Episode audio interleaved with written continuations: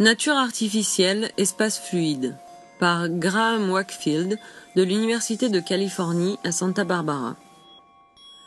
Comment l'art de la vie artificielle s'adapte-t-il à son environnement?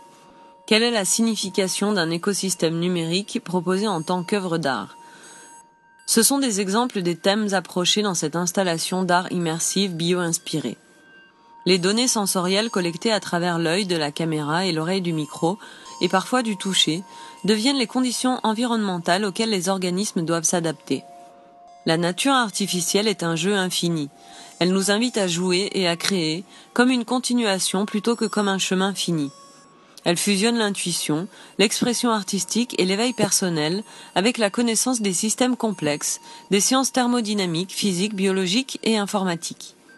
Dans ce sens, l'art, la recherche et le jeu sont intégrés dans une seule esthétique et une expérience créative d'une profondeur infinie, en inspirant la croissance de l'œuvre d'art, des spectateurs et d'un cercle symbiotique.